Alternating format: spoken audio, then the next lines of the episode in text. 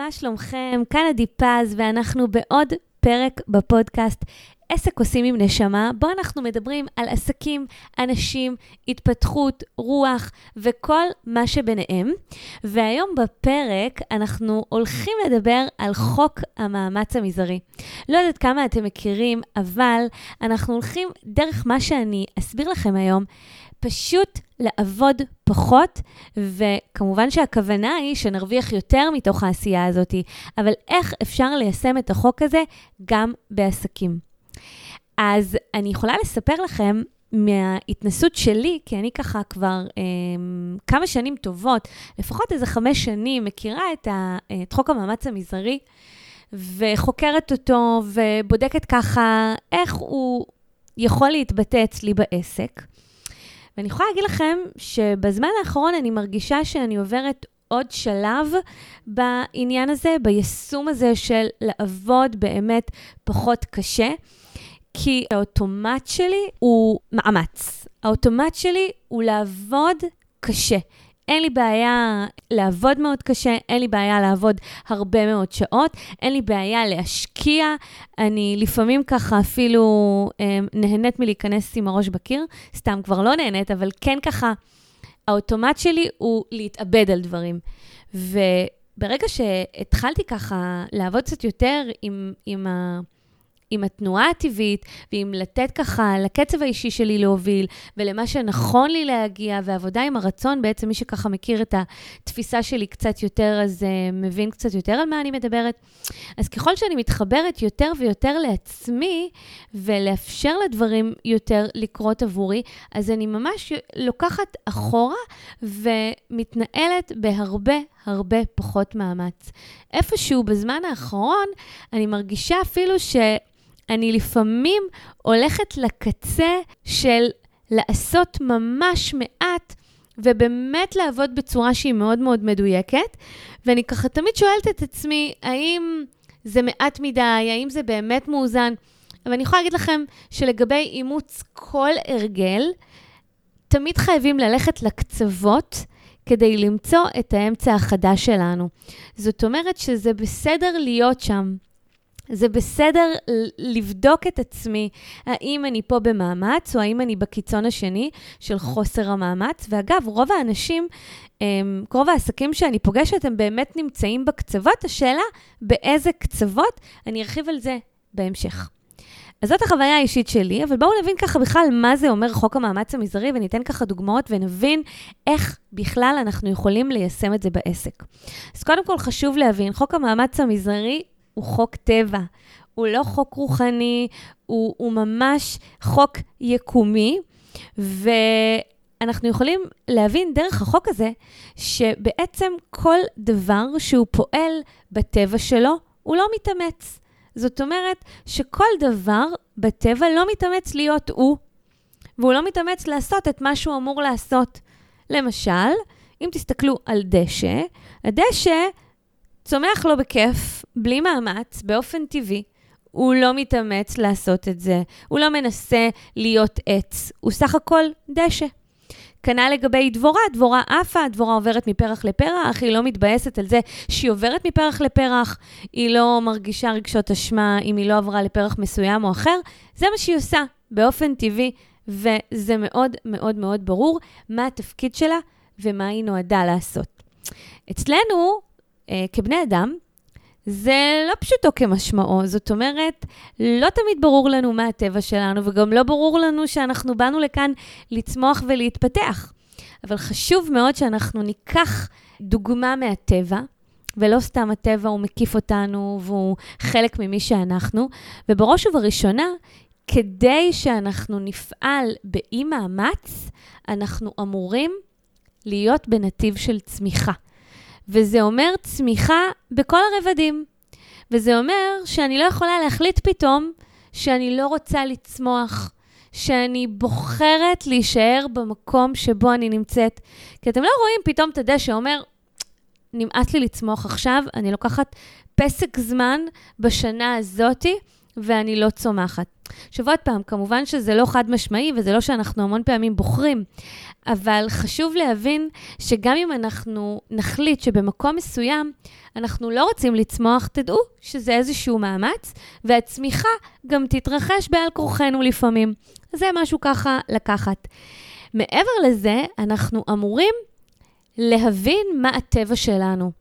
וזה אומר להכיר כמה שיותר את עצמנו, להבין מה אנחנו אוהבים לעשות, מה התשוקות שלנו, מה הנטיות שלנו, וגם מה באנו לעשות כאן, מה נועדנו לעשות כאן. וכל פעם שאני אעשה דברים שהם לא אני, זה יהווה עבורי מאמץ. למשל, כשאני בלחץ. מה שקורה כשאני בלחץ, אני לא בטבעי שלי. כי אנחנו לא אמורים להיות בלחץ. וכשאני מעמיסה על המערכת, מן הסתם בלחץ, אני עושה דברים בצורה שהיא פחות אפקטיבית.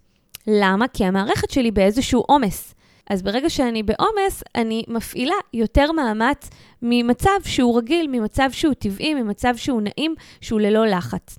דוגמה נוספת, זה כשאני מנסה להיות מישהו שאני לא. כשאני מנסה להיות אולי יותר מגניבה, יותר חכמה, יותר נחמדה, גם כשבפועל אני רוצה לפעול אחרת, אז זה לא יעבוד טוב. וזה יהיה מאמץ עבורי, כי עוד פעם, זה לא בדיוק אני. ולכן זה, מעבר לזה שזה יעבור הלאה, עבורי זה יהיה איזשהו מאמץ.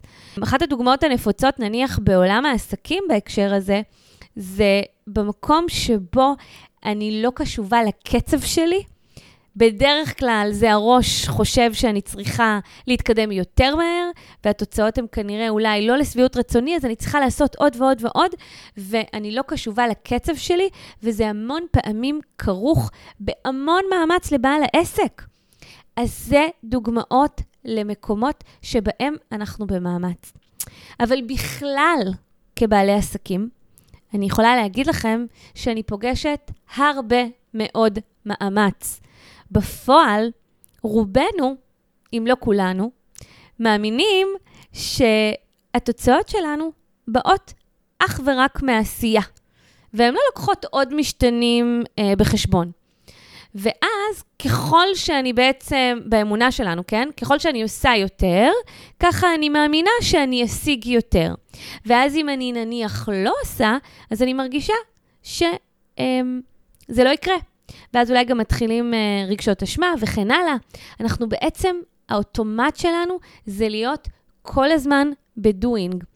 אני כתבתי על זה, מי שככה עוקבת אחריי אה, באימייל שלי, כתבתי על זה שבאחת ההדרכות שלי שאלתי מי כאן מאמינה שגם אם היא לא תעשה כלום, תנועה טבעית של לקוחות יכולה להגיע אליה.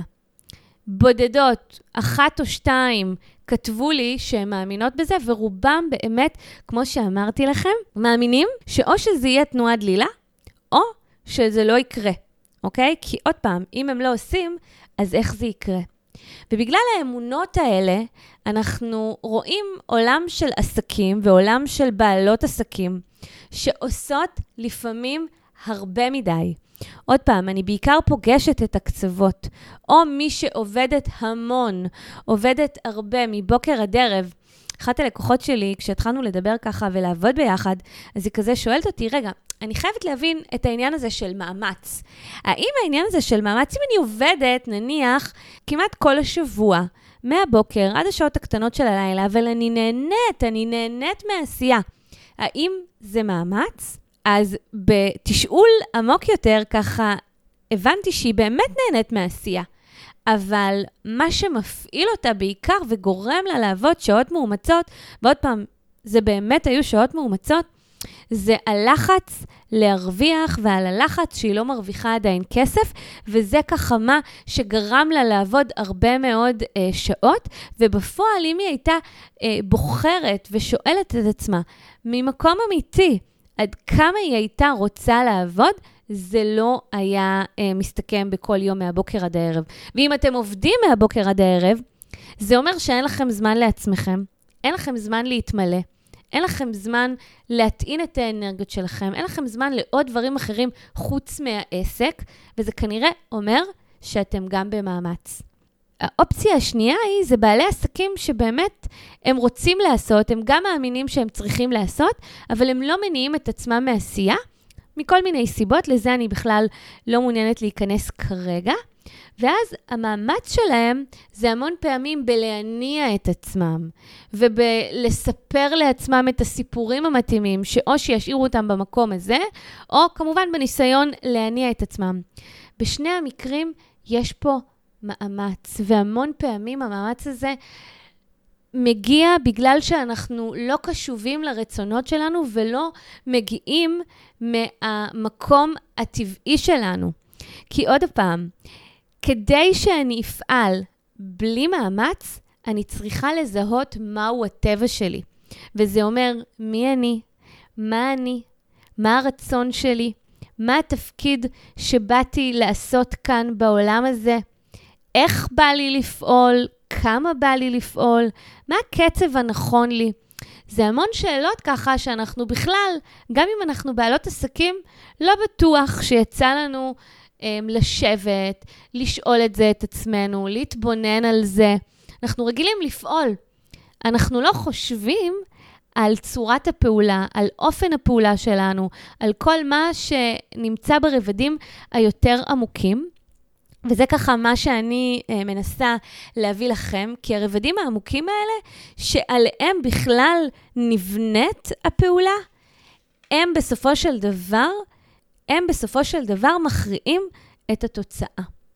מעבר לכך, כדי שהחוק הזה יעבוד אצלי, מאוד מאוד מאוד חשוב לשים לב, ואולי אפילו לראות איך אני אה, משחררת את האמונה הזאתי, שהצלחה מגיעה אך ורק במאמץ, ושעסק מצליח אפשר לעשות רק בעבודה קשה. וכל החיבור הזה שיש לנו בין מאמץ ולהתאמץ ועבודה קשה והצלחה ו- והחיבור של זה לכסף. אני יכולה להגיד לכם שישבתי לא מזמן עם הסוכן ביטוח שלי, ואני כזה מדברת איתו על מה שאני עושה ומסבירה לו, ודיברתי איתו על תנועה טבעית, ואז אמרתי לו, אתה יודע, התנועה הטבעית אומרת שאנחנו יכולים לקבל גם לקוחות, גם בלי שנעשה כלום. אז הוא כזה אומר לי, אין סיכוי כזה, אין מצב כזה. כי בעולם שלו זה לא קיים, אוקיי? וחשוב להבין שאם אתם תאמינו שכך, זה מה שאתם תפגשו במציאות. וזה אומר שכדי שאנחנו נאפשר לעצמנו פחות מאמץ, יותר חופש בעשייה, יותר בחירה, אני חייבת לאתגר את האמונה הזאת, לשים שם סימני שאלה ולאפשר לעצמי אפשרויות אחרות.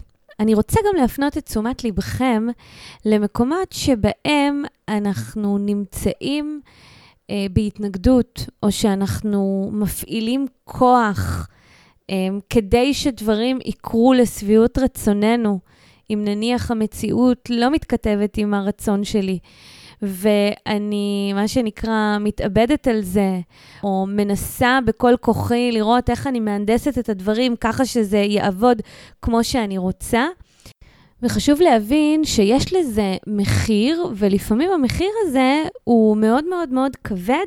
אני יכולה לספר על לקוחה שפנתה אליי אחרי שהיא לא הגיעה לה תנועה לעסק שלה. היא הייתה משווקת, עושה דברים, ותנועה דוממת, לא מגיעות לקוחות.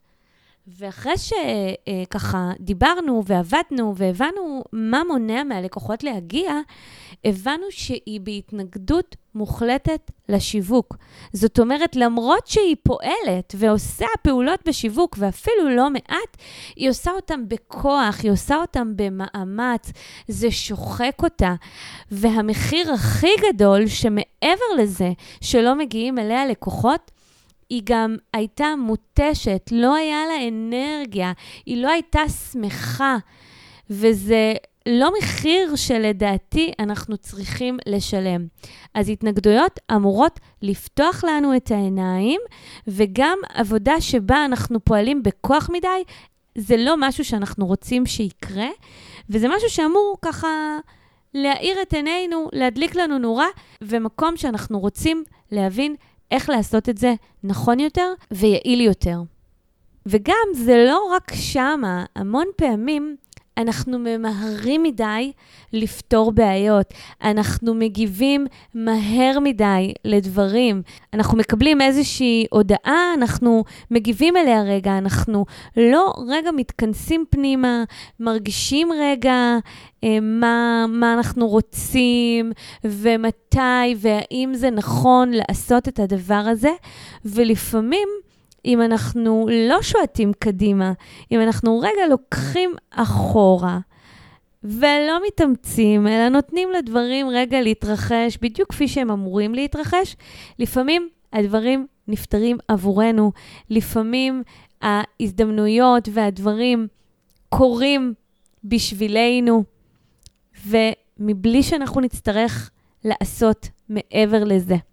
ולסיכום, אחת השאלות הקבועות שאני נשאלת בהקשר לחוק המאמץ המזערי, זה מה קורה כשאנחנו אה, פוגשים פעולה חדשה בעסק, משהו חדש, שהוא מן הסתם מלחיץ אותנו, אם זה לעמוד uh, פעם ראשונה מול קהל, או לא רק פעם ראשונה, אם זה אולי לעשות סרטון וידאו, וכל דבר שהוא בעצם מאתגר אתכם במשהו שעוד לא התנסיתם בו, ומן הסתם, כשזה דברים שהם ככה נוגעים לנו בעצבים החשופים, אז המון פעמים זה נחווה אצלנו כמאמץ. אבל פה אני רוצה ככה אה, לדייק ולהבדיל בין מאמץ לבין משהו שהוא פעולה חדשה, שאני קוראת לו יותר כאתגר. ההבדל בעצם בין מאמץ לאתגר, זה שמאמץ זה לאו דווקא אני אפגוש בפעולה חדשה, אלא אני יכולה לפגוש את זה בכל פעולה שאני בעצם עושה אפילו ביום-יום. ואתגר באמת זה מקום שבו אני נתקלת במשהו חדש שאני רוצה לעשות, שאני רוצה ליישם בעסק, והוא גורם לי לחשוש ממנו. וזה גורם לי, אה, כמובן, להפעיל קצת יותר מערכות וקצת יותר ככה אה, אה, דברים אה, שהם כן דומים למאמץ. אבל ההבדל הוא, זה באפטר אפקט, במה שאני מרגישה אחר כך. כי אחרי שאתם אה, כרוכים ופועלים במאמץ, ברוב המקרים, בגלל שיש פה איזשהו חוסר חיבור מהותי אל מי שאתם, או בפעולה, או במה שאתם בחרתם לעשות, אז בסופו של דבר זה מרוקן אתכם מאנרגיות. וכשאתם פועלים ברמת האתגר, בפעולה שהיא חדשה, שהחלטתם שאתם רוצים לאמץ לכם, אתם קרוב לוודאי, אולי לא בהתנסות הראשונה, אבל גם כן בהתנסות הראשונה, חוץ מהביקורתיים, אתם תרגישו שאתם מתמלאים מזה. אתם תהיו מוטענים מהאנרגיה, אתם תתלהבו, אה, תהיו ככה מרוצים מעצמכם על זה שבעצם פעלתם במקום חדש.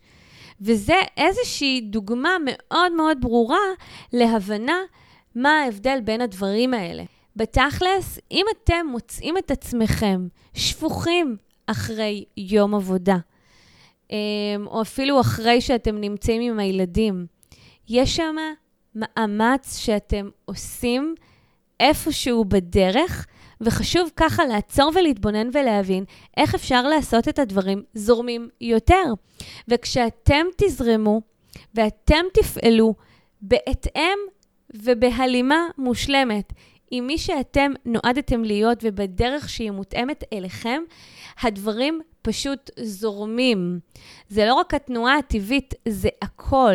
הכל פשוט, מה שנקרא, נפתר ונעשה עבורכם, וזה פשוט כיף שהדברים מגיעים בצורה כזאת קלה ופשוטה, רק על ידי זה שאני פשוט מתנהלת אחרת, מתנהלת בצורה שהיא יותר מותאמת אליי.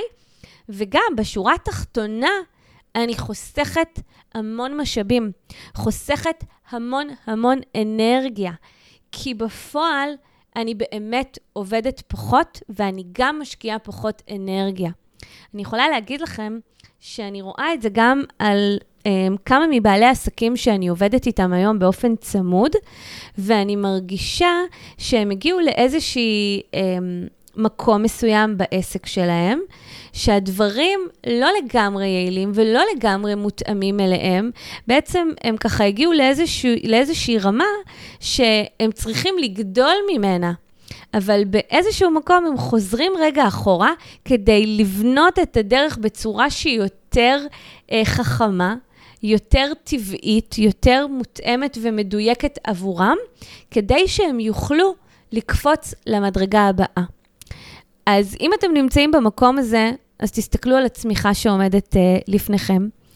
ואין uh, זמן שהוא מאוחר מדי כדי ליישם את החוק המופלא הזה, שהוא באמת uh, חכם ביותר, וכל הרעיון זה באמת לפצח את הצופן הזה של מי אתם, מה באתם לעשות, מי נועדתם להיות, מה התפקיד שלכם uh, בחיים האלה, וכשתפעלו בהתאם אליו, זה יגיע אליכם בקלות. אז אם בא לכם לקבל עוד תוכן ממני, אה, מוזמנים להיכנס לאתר שלי, adipaz.com, ולהירשם לאחת המתנות ולקבל עוד תוכן ברמה השבועית ממני. תודה שהאזנתם לי, ונשתמע בפרק הבא. להתראות.